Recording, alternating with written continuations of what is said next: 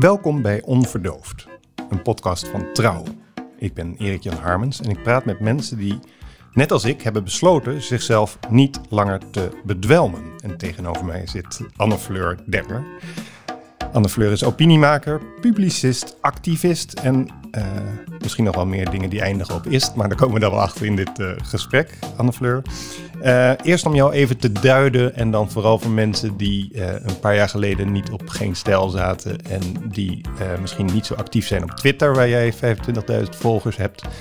Um, dus misschien kun je even vertellen wat het betekent als we zeggen dat jij opiniemaker en activist bent. Nou, ik ben sowieso geen activist meer, al heel lang niet. Het staat nog heel leuk op mijn Wikipedia-pagina, maar um, ja, ik ben al best wel lang niet meer echt politiek actief. Hmm. Um, ja, wat het inhoudt, geen idee. Ik uh, had de narcistische trekjes om overal mijn mening over te delen. En om een of andere reden um, wordt dat opgepakt werd dat opgepakt. En zodoende, ja, uh, werd ik een soort van bekend tussen aanhalingstekens. Kreeg ik heel veel volgers. En uh, de afgelopen tijd eigenlijk totdat ik ziek werd werd ik ook regelmatig uitgenodigd in televisieprogramma's en dergelijke uh, als opiniemaker. Ja, Denk, ik vind het zo'n nutteloos woord opiniemaker, want je doet eigenlijk niks behalve je mening geven. maar het is wel heel erg leuk.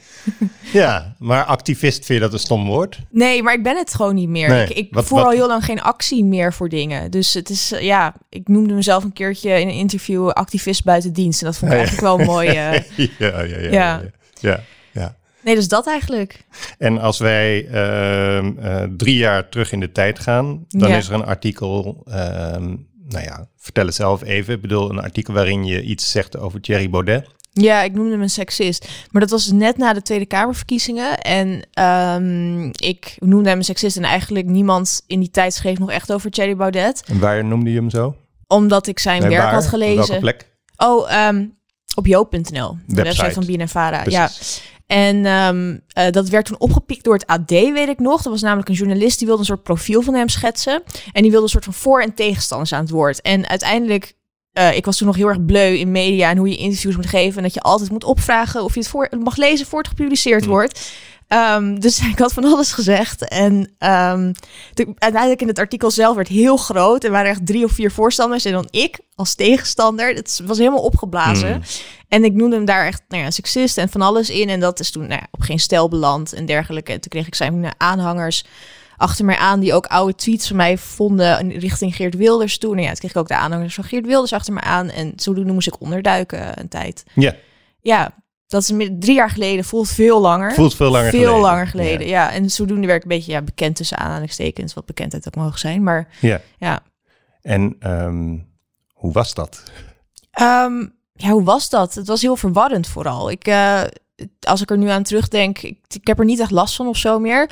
Um, het was ja, gewoon heel vreemd. Ik zat echt op een soort van adrenaline stoot ook die weken dat ik ondergedoken zat. Het was ook echt, ik weet niet, ik weet niet waarom het zo opblies, maar het werd op een gegeven moment zelfs een journaalopening van, de, van het NOS-journaal hmm. en dergelijke. Het sloeg helemaal nergens op. Um, en ineens ben je een soort van de talk of the day. En dat was heel vervelend. En, ja, Had je dat voorzien? Nee, totaal niet. Echt totaal niet. Ik snap ook nog steeds, ja, eigenlijk niet waarom het zo is opgeblazen toen. Maar ja, het is gebeurd.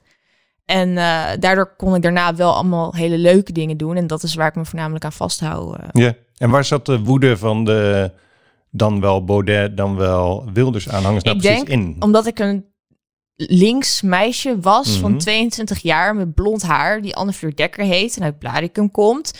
En dat triggert al bij bepaalde, ja. vooral laten we eerlijk zeggen, mannen van een bepaalde leeftijd die nou, in de rechtse hoek zitten, die kunnen dat naar mijn idee gewoon niet zo goed hebben. Mm. En die gooien dan hun onzin uh, op Twitter. Uiteindelijk zijn er ook mensen vervolgd en uh, echt uh, met gevangenisstraffen en dergelijke komen te zitten. Dus het was, het was bizar en het sloeg helemaal nergens op. Want het was niet alleen dat ze de, nou, de, kijk, wat ze naar je hebben geroepen, kunnen we wel ongeveer raden. Um, ja, van alles ja, van dom linkswijf, maar ja. ook ik kom je opzoeken en ik snij je keel door of ik kom je verkrachten. Dat, en daardoor moest ik onderduiken, omdat ja. het gewoon te veel was. Maar dat is naast heel heftig, maar um, ja, dat betekent dus ook dat je gewoon um, doodsbang bent. Ja, dat was ik ook. Ik heb er ook uh, korte PTSS aan overgehouden. Um, dus ik noem het kort omdat ik inmiddels heel veel mensen ken met complexe PTSS. En ik, ik had PTSS is het posttraumatisch stresssyndroom. Ja. En waar, waarmee je herbeleving krijgt en, en nachtmerries en dergelijke. En daar heb ik toen EDMR-therapie voor gehad. En, met zo'n lichtje of met een geluidje? Yes, lichtje. En mhm. toen was ik ook meteen weer vanaf. Oh, Ja, dat heeft bij mij heel goed geholpen. Um, gelukkig. Ja. Dus ik had er eigenlijk daarna niet meer zoveel last. En ik kreeg ook heel veel bijval hoor, uit het land. Ook in de media, maar ook gewoon van mensen... Allemaal verschillende mensen die aan mijn kant stonden, zeg maar, ook van alle verschillende partijen. Ik weet nog, toen ik ondergedoken zat, was een van de eerste partijen die zijn steun voor mij uitte, was de SGP, wat je niet zou verwachten. Nee. Maar het was er van, we zijn tegen geweld, tegen journalisten en dergelijke, dus we staan aan jouw kant, ook al zijn we inhoudelijk niet met je eens. Ja. Dus ik ja, ervoer wel veel steun en dat heeft me er doorheen geholpen destijds. Um, in het publieke staat dan dat je te weinig steun ervaarde vanuit GroenLinks. Klopt dat ja, ook? Ja, omdat ik denk achteraf, ik was natuurlijk, uh, ik zat toen in de raad in Hilversum ja. voor GroenLinks. En ik denk dat, er waren toen net de formatieonderhandelingen en GroenLinks wilde heel graag in de regering. Ik denk dat dat heel erg heeft meegespeeld. Um, want eigenlijk kreeg ik steun van alle partijen en publieke figuren Behalve GroenLinks, die sterker nog, die distancieerde zich van mij. En dat voelde als zo'n messteek, weet je, van je eigen partij, waar je jarenlang, heb, daar ben ik heel actief geweest, ook in Dwars, ja. de jongerenafdeling. Mm -hmm. ja, dat was zo'n messteek dat ik dacht van deze partij, ja, wil ik niet uh, meer bijhoren en ik neem afscheid. Ja, ja. En uh, uh, want ik wil toch heel even weten hoe het voelt als je bedreigd wordt. Want iedereen snapt wel van, nou, dat is onprettig uh, onderduiken. Betekent dat dan, uh, ga je dan in een safe house ja. zitten? Ja, ik zat ondergedoken op de PC Hoofdstraat. Ik kan het nu wel zeggen. En, Sorry dat ik lach. Ja, daarom. Dat was echt dat ik denk van... Ja, ik, ik zat echt op de PC Hoofdstraat. En um, ik weet nog ook, dat was heel dom, of het was net om het hoekje van PC Hoofdstraat. En ik had een, een, een journalist aan de lijn van RTL Nieuws. En ik vergeet dit nooit. En er rijdt een tram voorbij. En ze zegt, je zit in Amsterdam. Ah. En ik denk, oh shit, ah, shit. Ik heb mijn koffer. Dus ik zei, alsjeblieft nergens neer. Dat heeft ze ook niet gedaan. Ik dacht echt van, oh nee, wat dom. ja, het was heel, heel even, Ik vind het een heel leuk uitstapje namelijk. Want hoe weet je van een tramgeluid dat Amsterdam is? Weet je, nou, ik denk tram in Rotterdam Ja, maar de Amsterdamse tram heeft wel een ander geluid volgens mij hoor. Dat, dat ding, dat, dat, dat hoor je wel dat het een Amsterdamse tram is. Ja. Ja. En want, want dan zit je daar dus in de PC Hoofdstad of een zijstraat ervan, maar daar in die hoek, je, je hoort misschien wel allemaal mensen winkelen of terugkomen van het winkelen. Uh, ik zag ook deze mensen. Je ik mocht op een gegeven moment. En je mocht wel uit het raam kijken. Ik mocht ook af en toe naar buiten. En dat ah. was ook juist de reden dat ik in Amsterdam zat. Omdat in, daar, in de grote massa val je niet zo erg op. Hmm. Dus ik kon op een gegeven moment ook al naar buiten. Maar ik deed echt een sjaal en een zonnebril op. Het was 30 eh, graden geloof ik toen. Maar het was echt... Uh, ik mocht wel af en toe naar buiten. En dat deed ik ook wel, alleen het, het, voelde niet veilig. En het heeft ook toen ik eenmaal weer thuis was, want dat was het lastige. Kijk, er stond natuurlijk overal Anne Dekker uit Hilversum. En Hilversum ja, is niet zo groot. En ik woonde bij het station.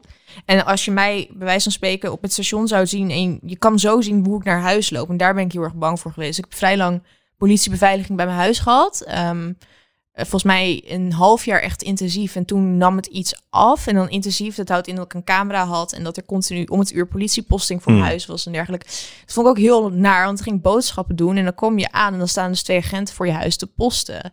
En ik wachtte dan altijd tot ze weer weggingen. Want ik dacht, van, moet ik die mensen nou gedag zeggen? Moet ik ze bedanken? Moet ik gewoon straal langs ze heen lopen? Ik had, dus die mensen, dat voelt heel stom. Die staan er voor jou, terwijl ik mezelf helemaal niet belangrijk vind. En dat ik denk van, ja, jeetje, die kan ook boeven gaan vangen. Maar ja, ze staan er omdat ik bedreigd word.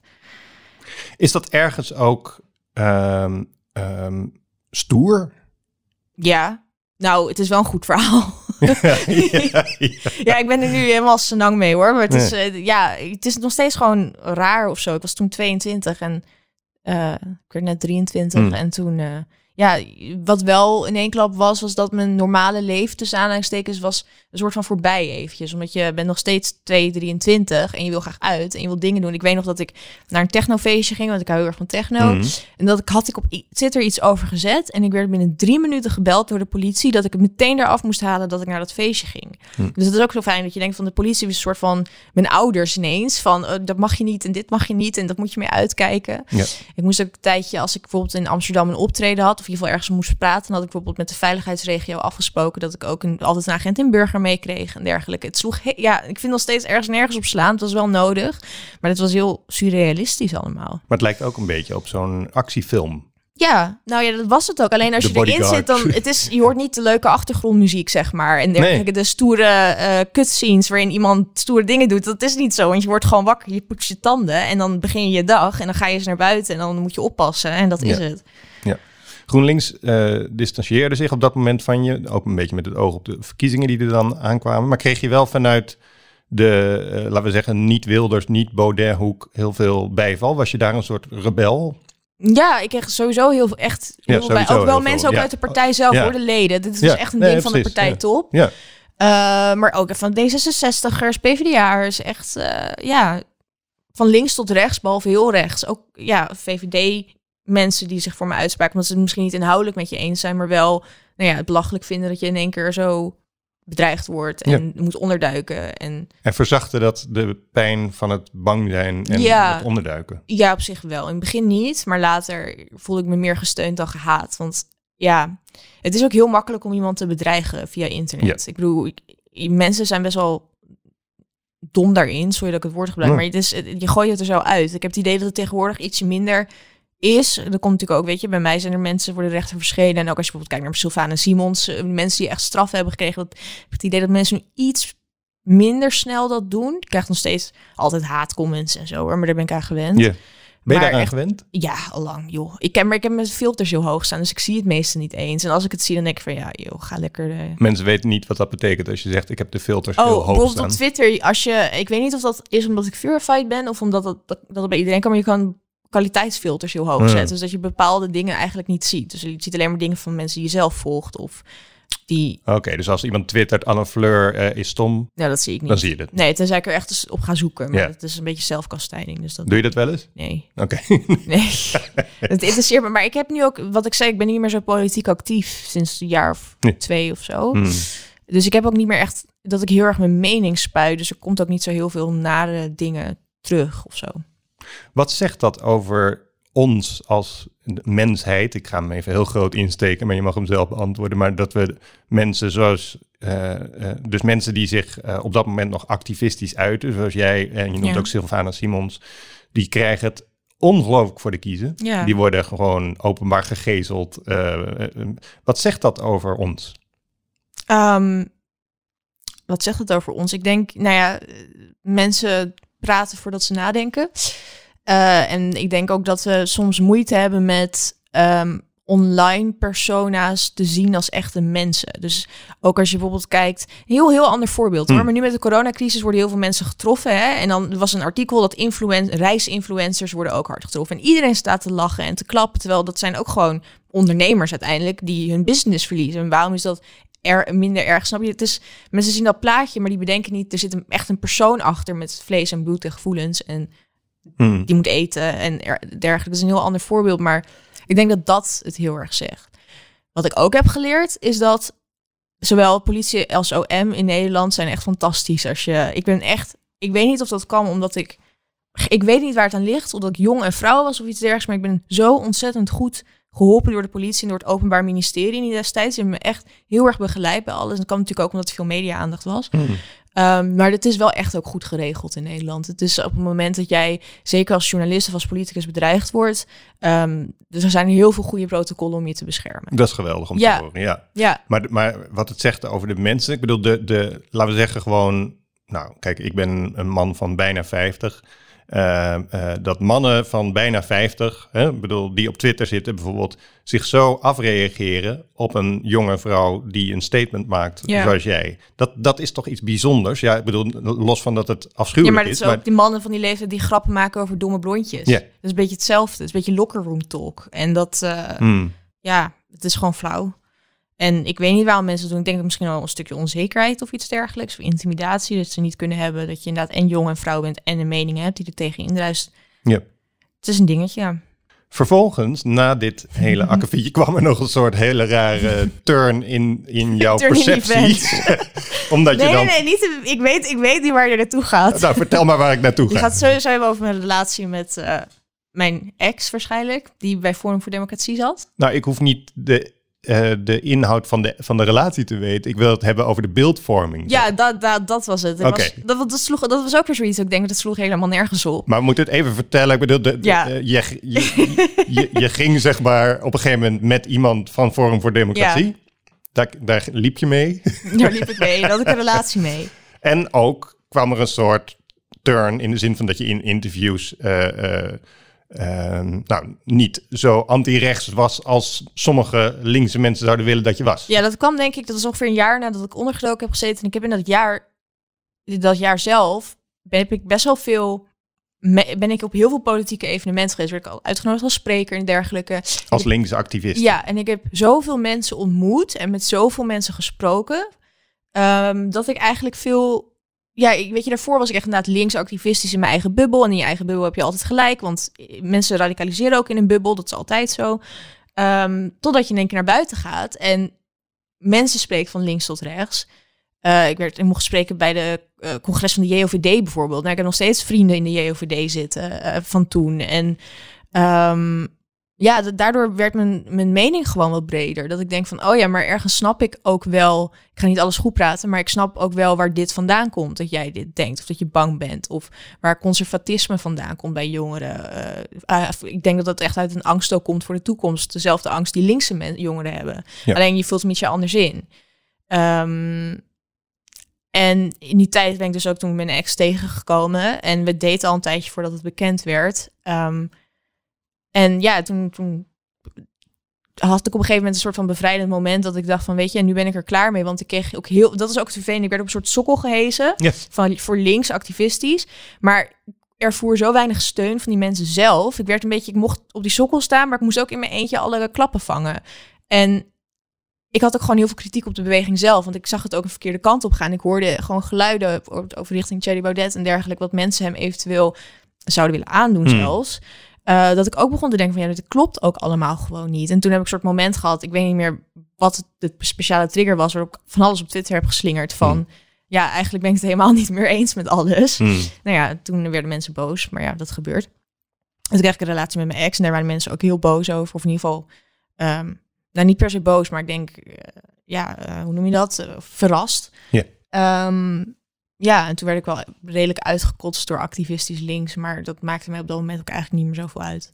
Maar wat het, ja, zowel het wrangen als het boeiende, maar boeiend bedoel ik niet verkeerd of zo, maar het is gewoon iets fascinerends of zo, dat je een soort speelbal wordt van opinie in die zin. Snap ja, maar dat werd ik ook. En dat is eerst de ene kant op en daarna totaal de andere kant op. Ja, en het mooie is dat waar ik uiteindelijk ook blij mee ben, is dat ik toen een soort van los kwam te staan van alles en iedereen, waardoor ik veel meer mezelf kon zijn. Hoe kan, kun je dat uitleggen? Uh, nou, ik hoefde geen verantwoording af te leggen aan links of aan rechts of aan. Snap je wat ik bedoel? Ik zat meer aan niemand vast of niemand die. Ja, ik, had, ik kon gewoon helemaal mijn eigen mening vormen. Dat kan ik nog steeds. En dat vind ik heel erg fijn. Maar is dat niet heel alleen?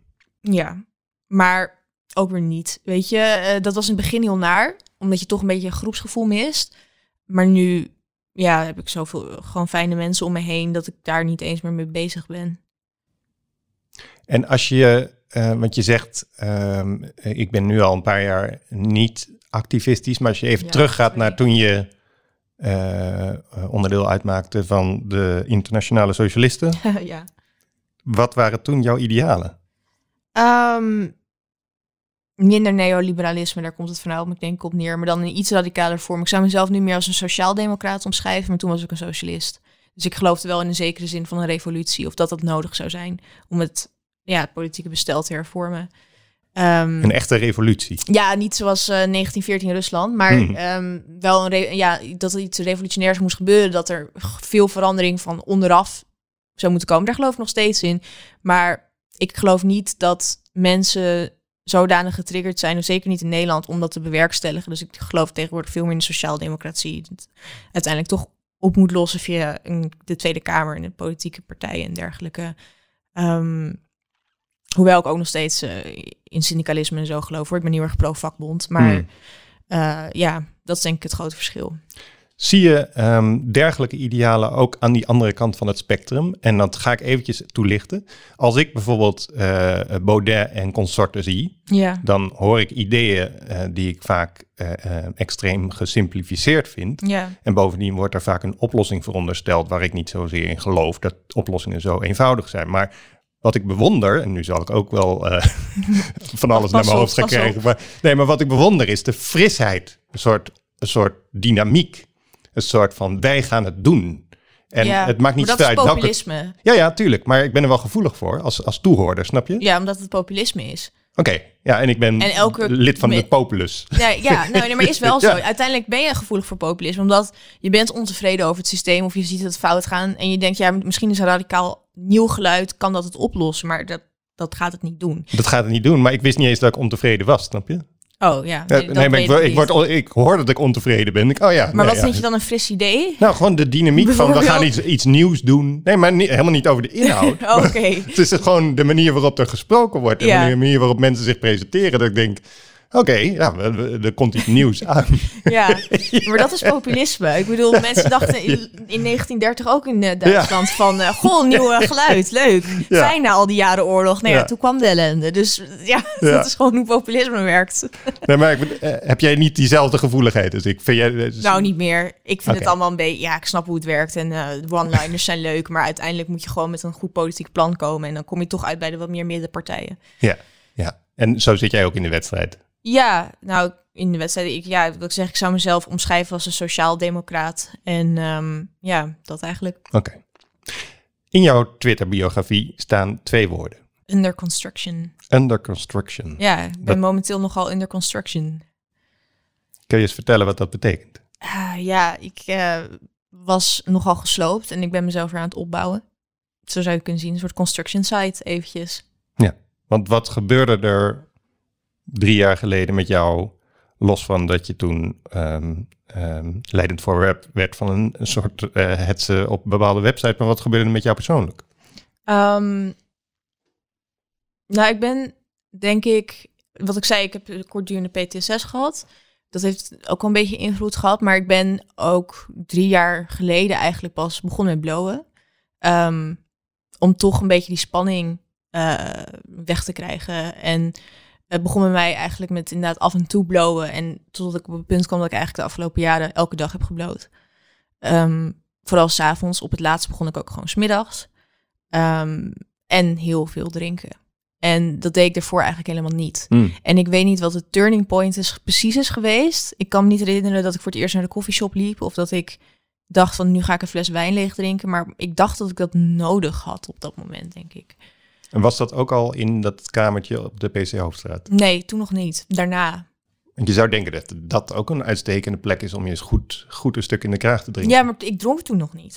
En um, ik heb heel lang niet gedronken, eigenlijk tot mijn 22e. Ik, ik, wel van mijn 15e tot mijn 19e ongeveer. En toen hmm. ben ik heel lang gestopt met alles. Omdat ik nou ja, veel alcoholisme ook in de familie zit. Dus ik was daar bang voor van... Ik zag wat het mensen had aangedaan. Hmm.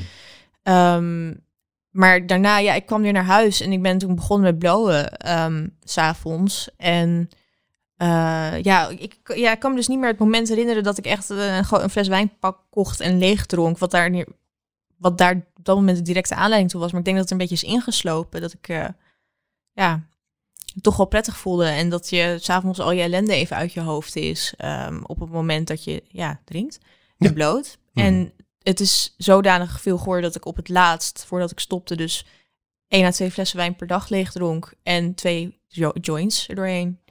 Hars. En weet je nog wat je voelde als dat allemaal was ingekikt?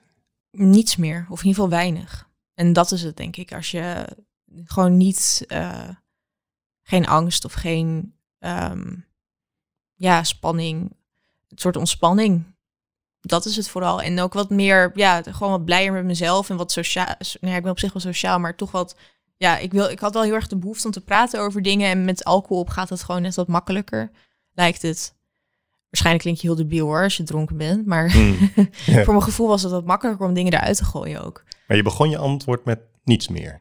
Ja, niets meer. Ja, niet niets meer, maar meer gewoon geen onderliggende angst of spanning. Want ik heb wel, en daar kom ik nu eigenlijk pas hmm. achter, wel een soort van angststoornis overgehouden aan ja, ondergedoken zitten en alles wat ermee te maken had, dat ik toch altijd een soort van angstgevoel in mijn lichaam heb.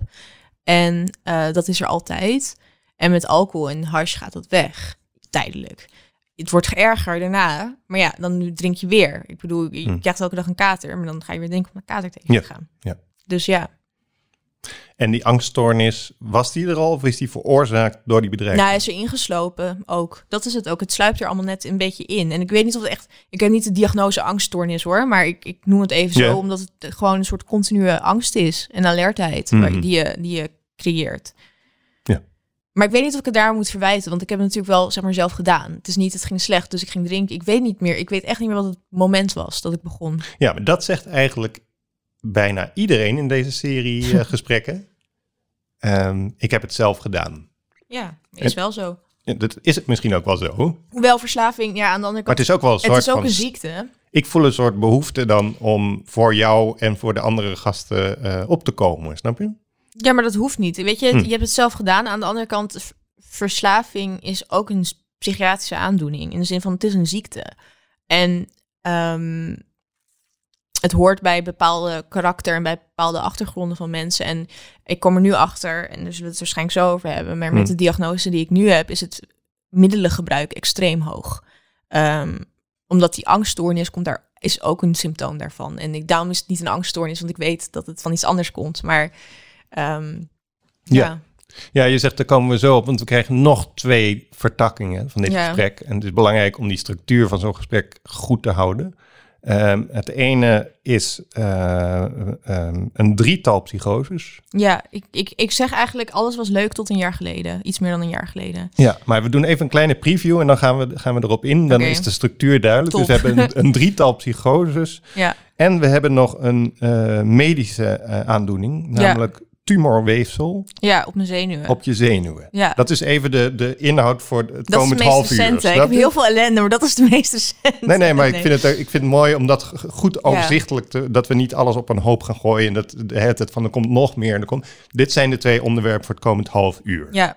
Drie psychoses. Ja, ik heb uh, eigenlijk... Nou ja, ik leefde mijn leven... Eh, drankfeesten, leuk, politieke praatjes geven, et cetera tot iets meer dan een jaar geleden nu, um, toen ik mijn eerste psychose krijg, kreeg. En ik kan niet helemaal de vinger aan de pols leggen wanneer die precies is begonnen, want het is er ook ingeslopen. Dus vanuit die angst ben ik een soort van paranoïde gaan worden, geworden. Mhm. En dat heeft zich uiteindelijk zodanig opgebouwd um, dat ik een psychose krijg. En bij mij, in mijn geval, uh, krijg ik paranoïde psychoses. Dus je moet je voorstellen dat je continu uh, een soort van in oorlog bent met de rest van de wereld. En, um... In het vorige gesprek met uh, Rico, de rapper, ging het erover dat hij door de binnenstad van Zwolle liep en een helikopter boven zich zag vliegen die ja. in de gaten hield. Ik zag overal IVD. Ja. En uh, zo'n beeld busjes. herken je. Ja, ja, en zwarte busjes. En ik weet nog op het laatst, want ik heb wel herinneringen aan psychose, dat is ook het nade, dat ik, ik was bij mijn moeder thuis en dat ik, ik lag op bed of zo.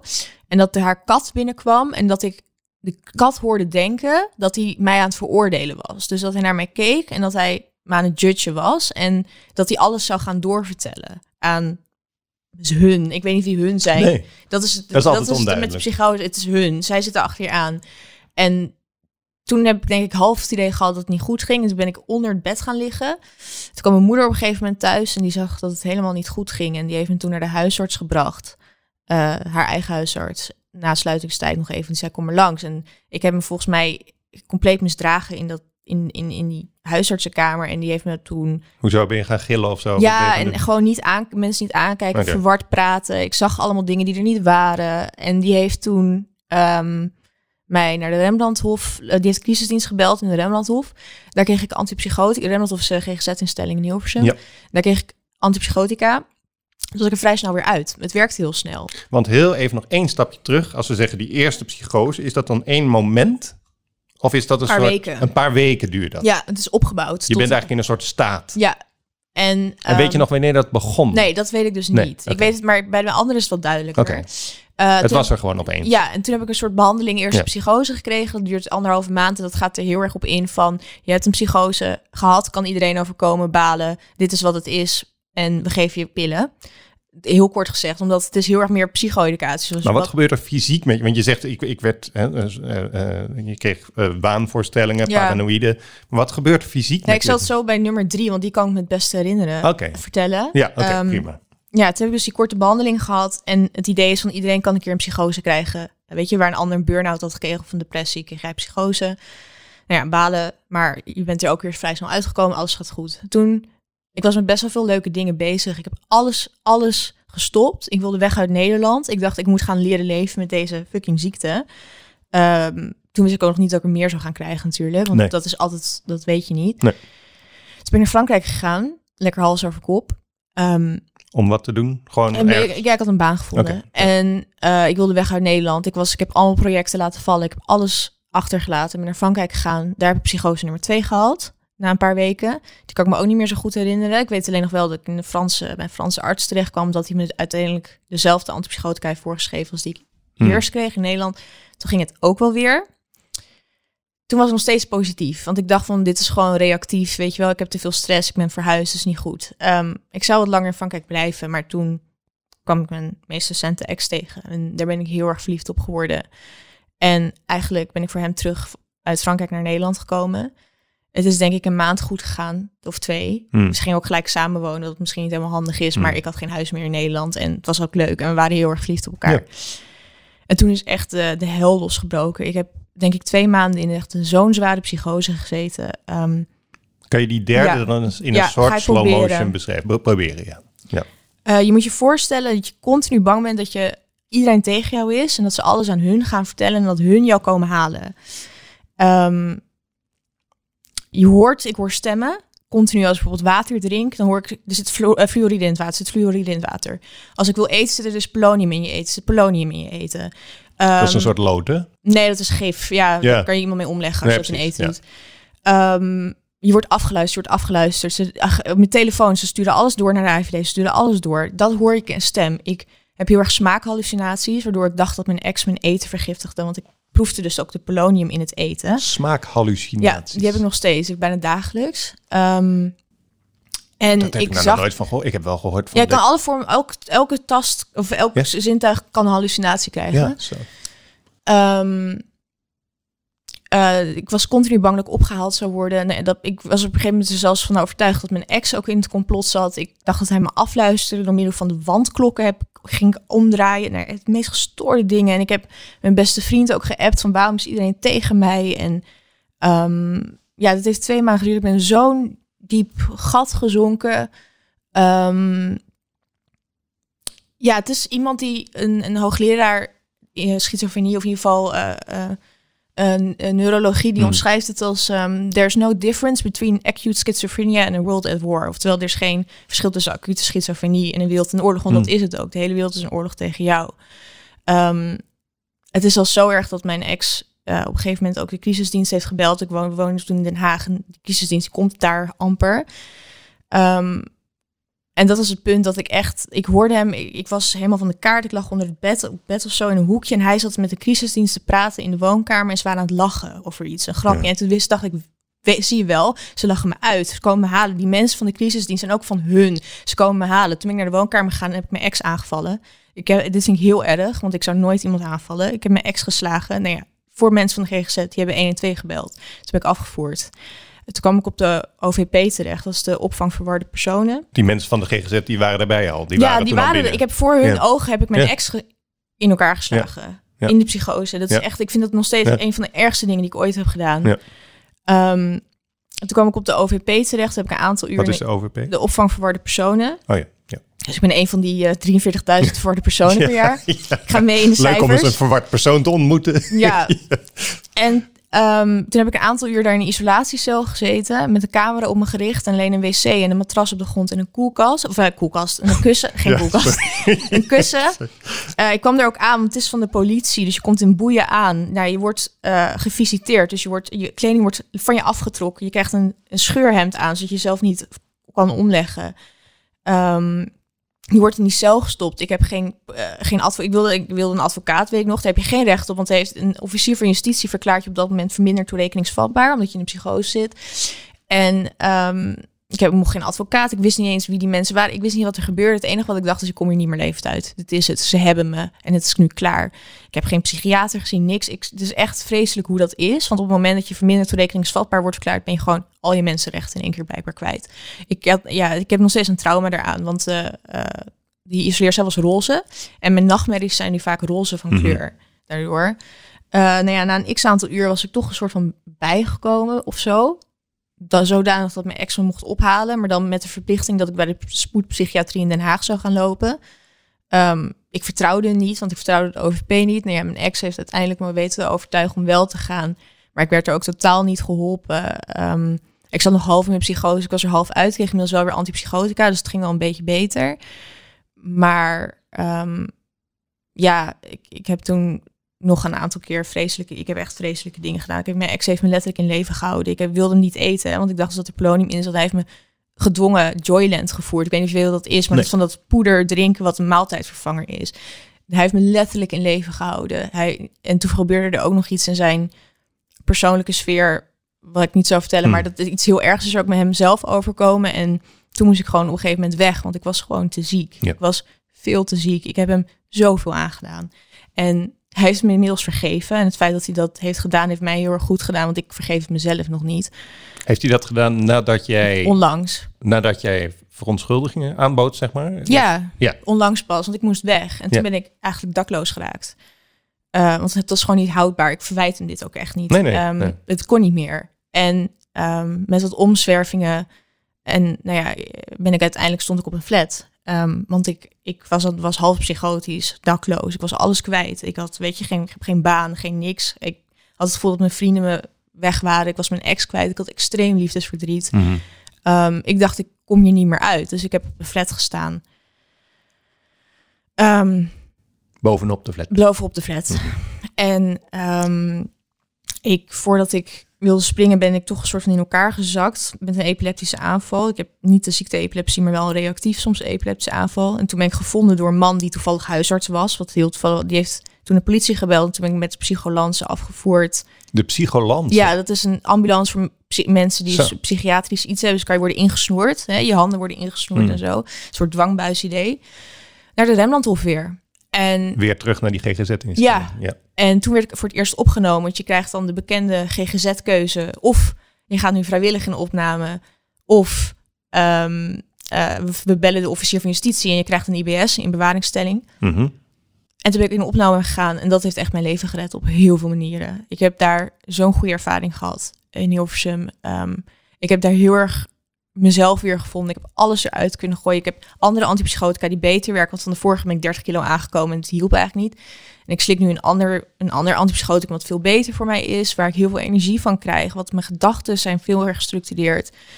En um, het heeft echt op zoveel manieren mijn leven gered. Zeg maar niet alleen letterlijk als in ik ben niet dood. Maar ook als in ik kan nu weer leven. En ik realiseerde me laatst voor het eerst ook van... Dat ik heel... Ik was in mijn psychose tijd ook suicidaal. Omdat ik gewoon dacht van dit blijf ik de rest van mijn leven houden, die kom ik niet meer uit. En ik was aan het praten met mijn ex toevallig en hij vroeg me nog suicidaal. En ik realiseer me opeens, ben ik niet meer. Hmm. En na de opname ben ik in een instelling gekomen voor ja, mensen met die een acute crisis hebben gehad. Dus dakloosheid, ex-verslaafde, uh, mensen uit de GGZ. Daar heb ik de afgelopen drie maanden gewoond. Op, dus een soort woongroep dus. Heel fijn gehad. Ontzettend goed geholpen door maatschappelijk werkers en dergelijke. En mijn leven weer op de rit gekregen in een paar maanden tijd. Ik was echt alles kwijt. En nu heb ik het weer. In de zin van, ik bedoel, ik zit in de bijstand nu omdat ik ziek ben hmm. en nog onder behandeling ben. En uh, uh, ik heb, ben net verhuisd naar een eigen huis, al vrij snel.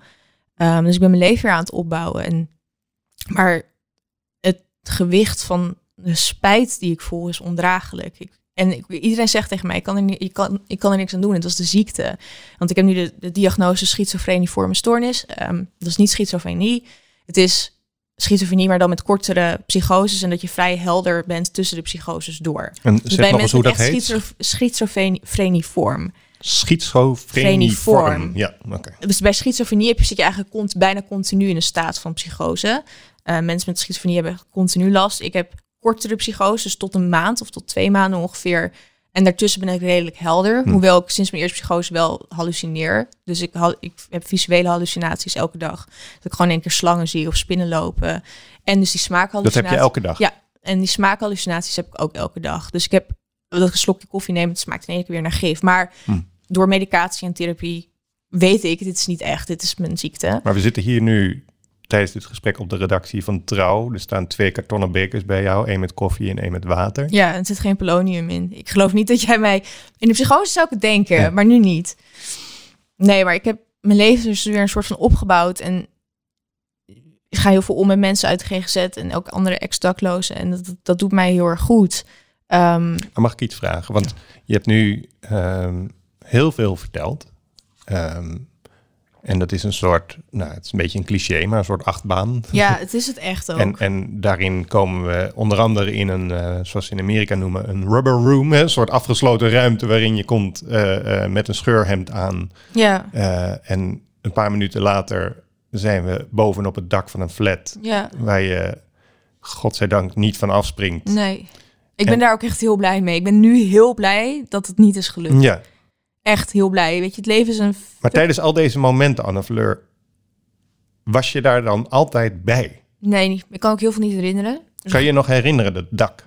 Nee, ik kan me niet herinneren hoe ik er naartoe ben gegaan. Ik heb wel afscheidsappjes gestuurd. Ik kan me ook niet herinneren. Ik kan me alleen herinneren dat die arts mij uiteindelijk dus vond. En dat hij zei van, wat, wat ben je aan het doen? En dat ik dus tegen hem zei, ik denk dat ik zelfmoord wilde plegen. Maar die vond jou op dat dak? Ja, die woonde daar. Ah. Die ging zijn hondje uitlaten. Compleet toevallig. Nee, hij, hij, zeg maar, de, Ah, de hij hoogste daar- verdieping. Het was niet het dak, maar de hoogste verdieping. Oh, oké. Bij de balustrade. En hij liep daar gewoon omdat Oh, ja. hij zijn hondje ging uitlaten. En die man was toevallig huisarts. En jij zat op dat hek. Ja. Ja, Wat een beeld, hè? ja. En En heb je dan nu in dat nieuwe huis, heb je een, een stoel of een bank waar je graag op zit? op bed zit ik meestal. En als je daar zit en je ziet dit allemaal in rewind terug, Ja. wat denk je dan? Ik was heel erg ziek. Het is ook een ziekte, het is een aandoening. Ik kan er niks aan doen. Het is voornamelijk genetisch. En natuurlijk heeft het niet geholpen dat ik drugs heb gebruikt in het Hmm. verleden en stress. En dat draagt er allemaal bij. Maar het is een stoornis die rond je 25ste tot uiting komt. Ehm, maar ik ben zo, zo, zo blij dat ik hulp heb gehad. En dat ik nu het vertrouwen erin heb dat ik weet dat ik hiermee kan leven. En dat ik niet de enige ben. En dat uiteindelijk alles wel goed komt. Het kost alleen soms wat tijd. Maar ik ben zo blij dat het niet is gelukt. Voor mijn omgeving, maar ook voor mezelf. Want het leven is een achtbaan, maar ik wil het niet missen. Nee. Echt niet. En ehm, Maar nou ja, een goede vriend van mij is, dat is alweer heel lang geleden, maar had eh, dan echt last van echt schizofrenie. Ehm, en gebruikte heel veel eh, eh, drugs. ja, dat is dus heel veel mensen met onze aandoening doen dat. Ja, en die is wel gesprongen, snap je? Die leeft Ja. niet meer.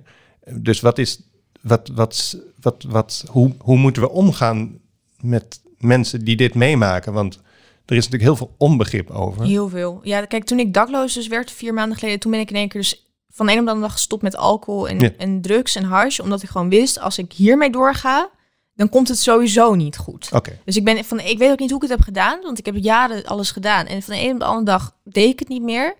Ehm, maar je zou denken, dat is toch het moment, nog even hoor, hè, maar dat Ja. is toch het moment dat je dan wel gaat bedwelmen. ja, maar ik weet niet wat, het is een, een stem in mijn hoofd. Ik weet niet of het overlevingsdrang is of iets in mij wist gewoon, ik moet nu stoppen, anders komt het sowieso niet goed. En ik ben van de een op de andere dag gestopt. En ook de eerste week wel afkikverschijnselen gehad, maar daarna was het ook oké. En eh, in combinatie met dat ik nu de goede medicatie heb eh, van de psychiater, ehm, ja, maakt dat ik er ook geen behoefte meer aan heb. Ik ben rustig in mijn hoofd en ik heb andere copings mee, want het is coping, slecht coping. Ik heb andere kopingsmechanismen, zoals meditatie. En dat klinkt lekker zweverig, maar het helpt ontzettend. En gaan tekenen of gaan wandelen, een boek lezen, in plaats van wijn te drinken. En ik heb er geen behoefte meer aan. En dat heeft me ook geholpen om te zijn waar ik nu ben, wat relatief snel is, vier maanden. Ehm, maar hoe we omgaan met deze mensen, ehm, het is een ziekte. Mensen kunnen er niks aan doen. Het is hetzelfde ja, als je iets meer fysieks hebt. Maar het Ehm, is dat vooral, hè. mensen kunnen er niks aan en doen. zijn vaak zelf het slachtoffer. Er is het idee Ja. van de agressieve schizofreen, maar mensen met een psychotische aandoening zijn 9 van 10 keer zelf slachtoffers van geweld. Er zijn eh 150.000 mensen met een psychotische stoornis in Nederland en 1 op de 10 mensen zal een keer een psychose meemaken. Dat is echt heel veel. Ehm, het kan iedereen overkomen, want waar de ene een burn-out krijgt of de ander een depressie, krijgen deze mensen helaas een psychose, omdat ze genetisch zo zijn aangelegd. Uh, maar deze mensen zijn patiënten en hebben hulp nodig. En ik denk dat het aller, allerbelangrijkste is als je iemand hebt in je omgeving die met deze problemen te maken heeft, dat je echt aanmoedigt om hulp te zoeken. Probeer niet te veroordelen. Probeer niet iemand voor gek uit te maken als hij een waanidee heeft. Weet je, als, Maar waarom doen we dat? Waarom zeggen we omdat dat het over die lelijk mensen? is. Het is lelijk. Het is een lelijke ziekte. Je bent gek. Hè? En mensen weten niet hoe je daarmee om moet gaan. Mensen zijn bang voor je. Um, terwijl jij eigenlijk heel bang bent. Want uh, een psychose, in ieder geval als je een paranoïde hebt, je hebt ook psychose waarbij je denkt dat je God bent of iets dergelijks, Hmm. dat heb ik dan niet.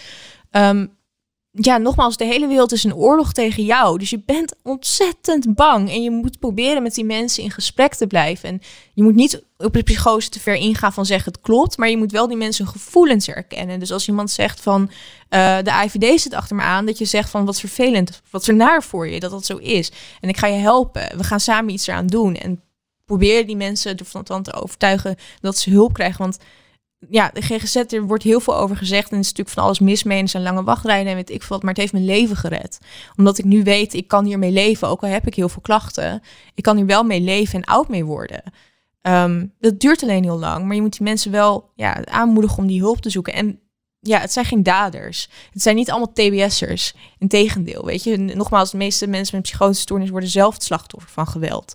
Um, en erger. Of je noemde, al die term, zelfmoord. je noemde al die term uh, verward persoon. Ja, Jij was persoon met verward gedrag. Ja, maar dat zien we natuurlijk heel vaak in, in de krant of, of, of op, het, op uh, nu.nl, waar dan ook van uh, bladibladibla, er is dat en dat gebeurd.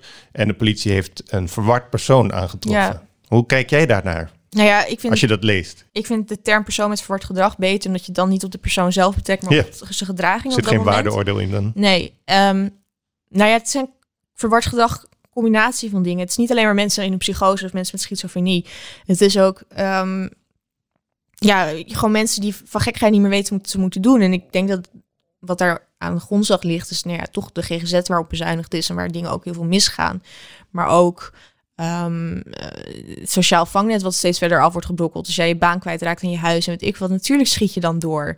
Dat is dat gebeurt. Dat, dat kan gebeuren. Dat kan iedereen overkomen. En het nadeel is dat de politie zelf heeft niet zoveel kennis in huis om goed met deze mensen om te gaan. Dat merk je ook op zo'n OVP, want dat is van de politie. Ik ben daar gewoon behandeld als een crimineel, terwijl ik, ik had mijn ex aangevallen, maar mm. in een psychose. Dus ik was verminderd toerekeningsvatbaar. Uh, maar de, de, politie behandelt jou zo. Daar is weer zo'n gek en die moeten we even hier. We trekken je kleding uit zonder wat te zeggen. Hier, je, je, moet dit doen, je moet dat doen. We praten niet eens tegen je, want je bent een gek en je bent gevaarlijk. Terwijl ik niet per se gevaarlijk was. Ik had letterlijk misschien zelfs alleen een knuffel nodig op dat moment. En dat klinkt heel stom. En nogmaals, ik heb hem aangevallen en dat heb ik gedaan. En dat is vreselijk. Hmm. Maar ik deed dat omdat ik op dat moment echt dacht dat hij me had verraden aan hun. En dat hij in het complot zat. Als als het anders was gelopen en iemand mij een knuffel had gegeven en, en me had kunnen bewijzen dat het niet zo was, of iets dergelijks, dan was, het, dan, dan was het beter gegaan. Maar nu heb ik een aantal uur in een isoleercel gezeten waar ik een trauma aan over heb gehouden. Omdat ik als bij voorbaat al als dader ben neergezet.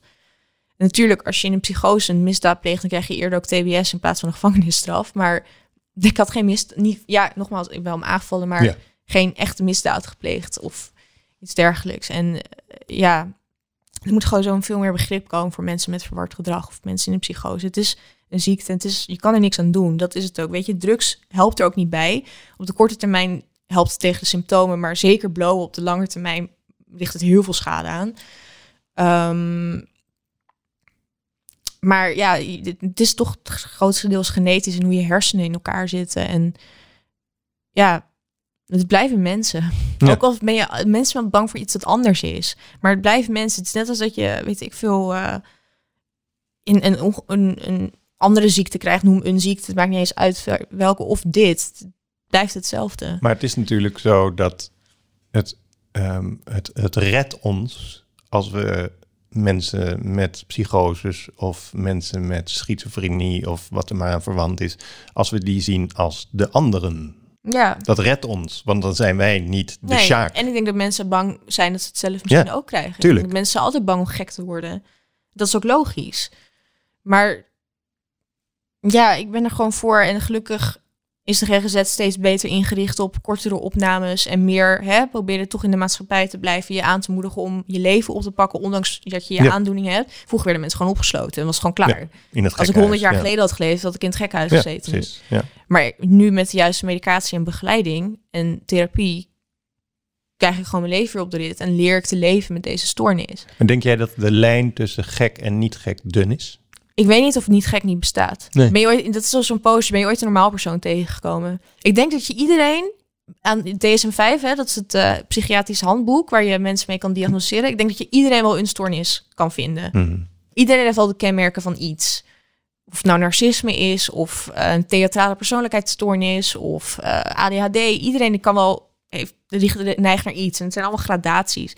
Net als bij psychotische stoornis, het is eerder een soort Dus bijvoorbeeld bij, autisme, een soort spectrum. Vroeger had je, nou ja, PDD-NOS, Asperger of uh, wat is het, uh, klassiek. Ja. Werd je in ieder Tegenwoordig hebben ze het meer over een spectrum van ja. gradatie. Ik denk dat het bij psychotische stoornissen ook is. Van schizofreniform zit ergens in het midden. Dus het begint bij kort psychotisch en dan schizofreniform. Dan krijg je schizoaffectieve stoornis. Heb je ook nog nou, de ergste tussen aanstekens is schizofrenie. Maar ik ken ook mensen met schizofrenie en de ene schizofreen is de ander niet. Nee. Het, is, het, is, het zijn ook gewoon gradaties. Ja.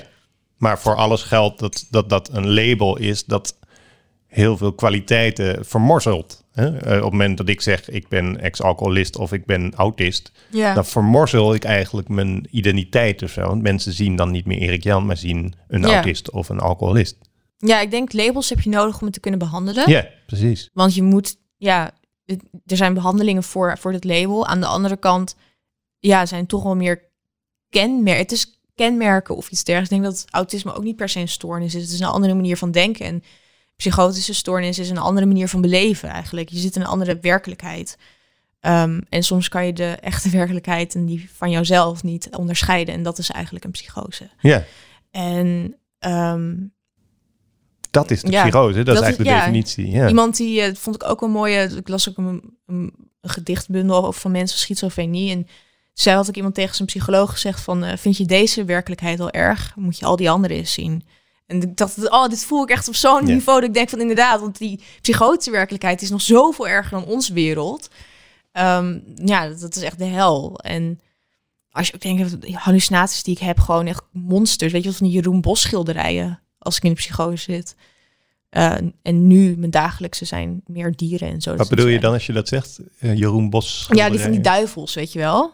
En van die schaduwfiguren, van die duiveltjes. Dat is echt wat ik ook zie in een psychose. Maar is het leven voor jou dan nu... En we komen straks nog op het, laatste onderwerp natuurlijk. Maar is het leven voor jou met deze uh, dagelijkse hallucinaties? Als we ons daar even op focussen. Is het leven dan leefbaar? Is het leven leefbaar als je slangen ziet kronkelen terwijl ze er niet zijn? Ja, want ze zijn er niet echt. Het is, het is mijn hersenen die bedenkt. En dat weet je? Dat weet ik. Dus je ziet ze en je weet dat ze er niet zijn? Ja, dat noemen ze dan hersteld zijn. Je, je, wordt nooit beter, want ik hou de stoornis voor altijd. Maar herstel, hersteld is dat je ermee kan leven. En dat is een punt dat ik nu ongeveer bereik. Um, en kan je zo'n zo'n virtuele slang bijvoorbeeld ook uh, oppakken? Nee. Nee, want het is altijd een beetje op een afstand. Maar ik heb ook wel eens gewoon insecten op mijn huid of zo. En die voel ik ook lopen. Maar als ik dan met mijn hand eroverheen ga, dan zijn ze er niet. Nee. Het is een beetje... Het zijn, het zijn een soort... Um, hoe noem je dat? Um, ik wil zeggen projectie. Um, ja. Hoe noem je dat ook weer? Als je zo'n figuur hebt, dat, dat, nou, ik kom even niet op het hmm. woord. Maar het is een soort van een waas die over de echte werkelijkheid heen zit. We gaan nog één trapje aan het, aan het slot van dit gesprek toevoegen. Toen kwam de volgende ellende. nou, vertel het zelf maar. nou ja, ik was uit het gekkenhuis mm. ontsnapt. Nee. in een scheurhemd. In een scheurhemd. Nee, nou in de Rembrandt hoef ik geen scheurhemd nee, nee, aan. Nee, het is gewoon, nee, nee dan ben je gewoon patiënt. Ik vind het gewoon een mooi woord of zo. Scheurhemd. Ja, scheurhemd. Vreselijk. Ja, dat je zelf niet gaat ophangen. Ja, um, ja ik, uh, ik was uh, in behandeling. Ik had de woongroep gevonden. Alles ging begon de goede kant op te gaan. Ik was begonnen met mijn behandeling. Medicatie sloeg heel erg goed aan. En toen kreeg ik opeens, uh, ja, toen werd ik blind aan mijn rechteroog ineens. En toen bleek er dus uh, tumorweefsel op mijn zenuwen te zitten. Um, achter mijn oog. Die ook er langer zat al, maar ook op mijn oogzenuw uiteindelijk is gaan drukken. Waardoor ik dus ineens blind werd aan mijn ogen. En toen werd ik dus, uh, moest ik naar de ik ben toen, het was net begon, piek begon van corona, het begin van corona. Ja. Dus de huisarts was eigenlijk dicht, maar ik vertelde het mijn verhaal. Of hij had, was een soort van niet open, want corona. Ik vertelde het verhaal en hij zei gelijk van, nou ja, kom maar langs over een kwartiertje. Nou ja, hij zag ook, ik heb geen visus meer, ik zie niet. Nou ja, dan uh, ga maar naar de Tergooi, moest ik toen heen. Ziekenhuis. Ziekenhuis. Um, die hadden toen vastgesteld van, er zit een gat achter je oog. Wat hm. heel raar was, want dat bleek uiteindelijk niet zo te zijn, maar goed. -hmm. Toen moest ik met spoed naar het UMC in Utrecht. En daar werd dus dat vastgesteld. En um, toen ben ik geopereerd. In eerste instantie hebben ze alleen het gat dicht, of er zat een soort gat, maar zeg maar van mijn netvlies, in mijn netvlies, door die tumorweefsel op mijn oogzenuwen. Daar moet je, het, zo moet je het ongeveer zien. Het is een beetje lastig uit te leggen, want het zit allemaal achter je ogen, het is heel klein. Maar is tumorweefsel hetzelfde als een tumor? Ja, het is tumor. Maar het is gewoon een tumor. Het is geen, je noemt het geen kanker, want het is goed aardig, was okay. het. Maar het is niet uitgezaaid. Dus dan heet het geen kanker. Hm. Maar um, die tumor zat er al langer, maar die is zodanig groot gegroeid dat hij een gat in mijn netvlies heeft gedrukt. En daardoor werd ik dus blind. En in eerste instantie hebben ze... Het is een beetje verwarrend als je dan zegt dat het goed aardig is terwijl je blind wordt. Ja. Wat is dan nog... Omdat, ja, maar melanoom, zeg maar huidkanker kan ook groot groeien, maar goed aardig zijn. Het gaat er meer om dat het niet uitzaait. Okay. Dan is het kanker. Ja, dat is, Ik, heb, ik noemde het eerst kanker, maar toen werd ik op mijn vingers gewezen door een van de artsen op Twitter. Die zei, nee, nee, als het goed aardig is, dan heet het geen kanker. Dus hm. het heet geen kanker, maar het, was, het voelt als kanker, laat het zo zeggen. Uh, ik hoef dus ook geen chemo, want het zaait niet uit. Um, er was wel even angst voor dat ik dat zou krijgen, omdat het weer teruggroeide. Want ik werd geopereerd, was weggehaald, dichtgeniet. Mijn oog, ik was helemaal blind geworden van de operatie. Want ze lopen met je oogzenuwen te klooien. Um, en toen, na anderhalve week of iets dergelijks, zag ik weer, ondanks dat ik niks kon zien, ik zag een witte waas, ging een grijze waas over de witte waas heen, wat hmm. ik zag. En toen ben ik weer naar het ziekenhuis, moest ik meteen weer met spoed ook naar het ziekenhuis. En toen bleek dus dat uh, er in de oogzenuwen greppeltjes hadden gevormd waar weer tumorweefsel in groeide. En ja. Het groeide wel, maar het was geen uitzaaiing. Nee, het, groeide het is echt zo'n definitieding, hè? Ja. Want het groeit wel, maar het is geen uitzaaiing. Nee, omdat het op dezelfde plek blijft. En het was een soort van in greppels gegaan. Dus toen moest ik weer hm. geopereerd worden. Dat was een vreselijke operatie van zes uur lang. Uh, waarbij ze mijn oogzenuwen, daar hebben ze aan getrokken en vastgelegd met lijm en hechtingen. En dan die greppels hebben ze dichtgestreken. Ging dat allemaal door je oog heen? Ja, dat gaat recht door je oog. Dus daarna zie je ook heel mooi zo'n rondje zitten langs je iris waar gesneden is. Zo.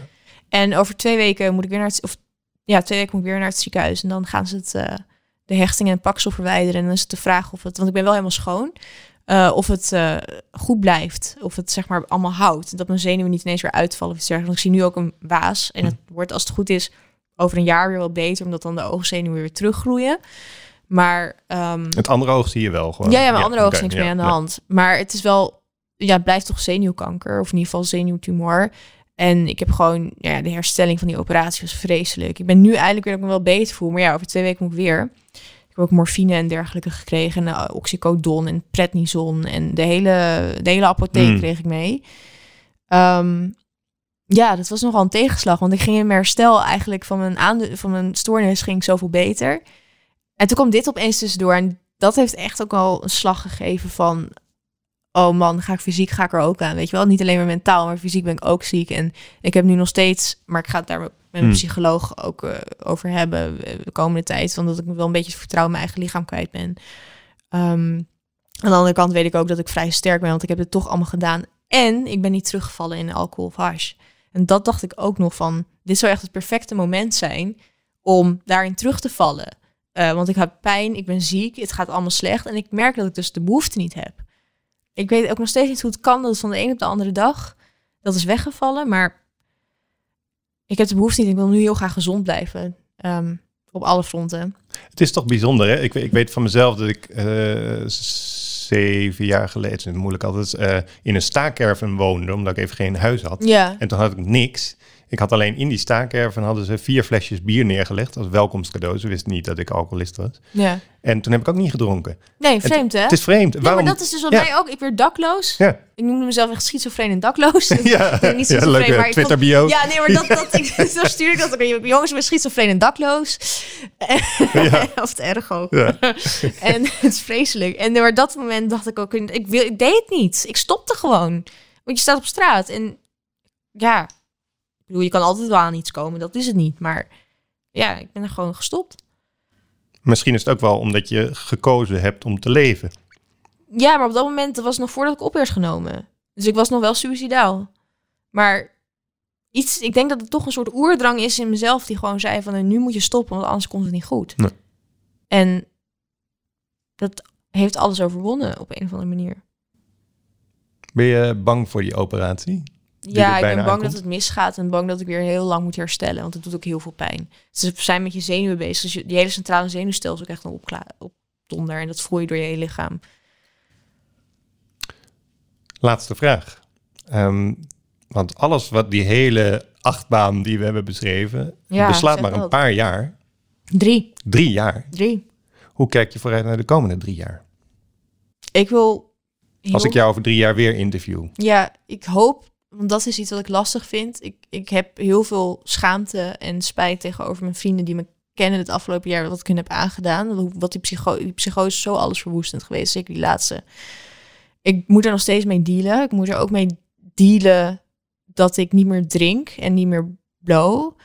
En zeker als corona straks een beetje voorbij is en alles weer open gaat, dan moet ik dus een nieuwe vorm van leven vinden waarbij ik niet meer gebruik, maar wel met mensen, ja, weet ik, van trasje kan pakken, maar dan zonder alcohol. Ik vind het heel spannend hoe dat gaat. Ik hoop heel, heel erg dat ik het mezelf kan vergeven dat ik ziek ben geworden. Want dat is iets wat ik echt nog niet kan. Hoe bedoel je dat je jezelf kunt vergeven dat je ziek bent geworden? Ik kan het mezelf nog niet vergeven. Ik heb, weet je, dat ik zeg, eh, mijn ex heel veel aangedaan. Hij heeft me letterlijk in leven gehouden. Terwijl hij het zelf ook zwaar had. En ik heb hem aangevallen. Ik heb drank gestolen. Ik heb drugs van hem gestolen. Ik heb gebruikt terwijl hij dat niet wist. Omdat ik, ik probeerde gewoon het, mezelf te helpen. Want ik werd niet geholpen in die psychose. Het heeft natuurlijk uiteindelijk alleen maar erger gemaakt. Maar daarover tegen hem gelogen. Terwijl ik gewoon zijn hulp had moeten vragen. Maar dat durfde ik weer niet. En ook vrienden die ik gewoon erge dingen heb gestuurd, die zich zorgen over mij hebben gemaakt. Omdat ik ja, toen op die flat stond, maar ook andere momenten dat ik pogingen heb gedaan. Um, mijn moeder, die altijd continu met haar handen in het haar heeft gezeten, dat kan ik mezelf nog niet vergeven. Ook al was ik ziek en zeggen zij wel dat ze mij vergeven. Um, en kan ik er niet zoveel aan doen, omdat het allemaal bij het ziektebeeld hoort. Hè? Ook suicidaliteit en middelengebruik. Um, maar ik kan me dat zelf nog niet vergeven. Dus ik hoop dat ik over drie jaar op een punt ben dat ik dat wel heb gedaan. Dat ik er helemaal oké mee ben. Dus niet alleen oké ben met ik heb de stoornis, want dat punt ben ik nu wel. Maar ook oké mee ben dat het gebeurd is.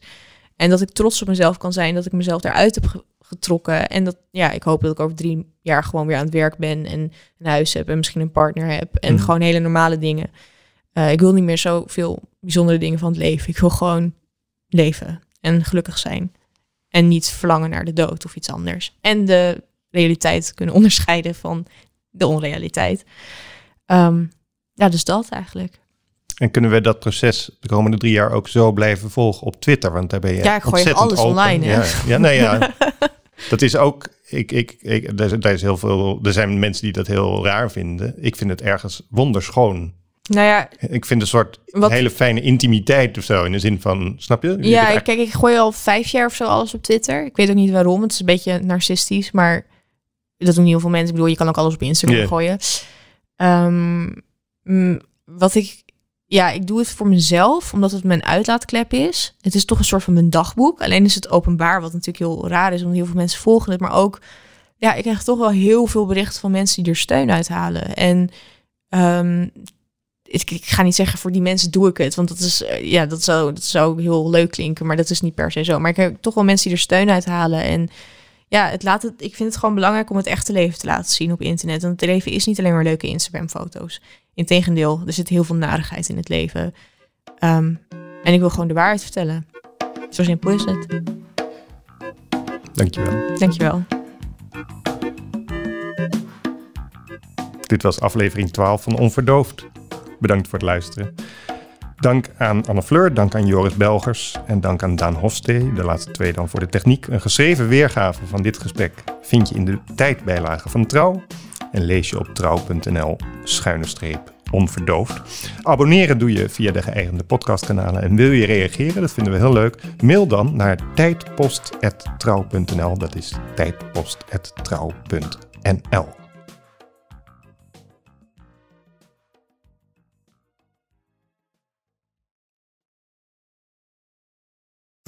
We worden dagelijks overladen met overbodige informatie. En het is moeilijk de zin van de onzin te scheiden. Daarom vertrouw ik op echte journalisten in plaats van meningen.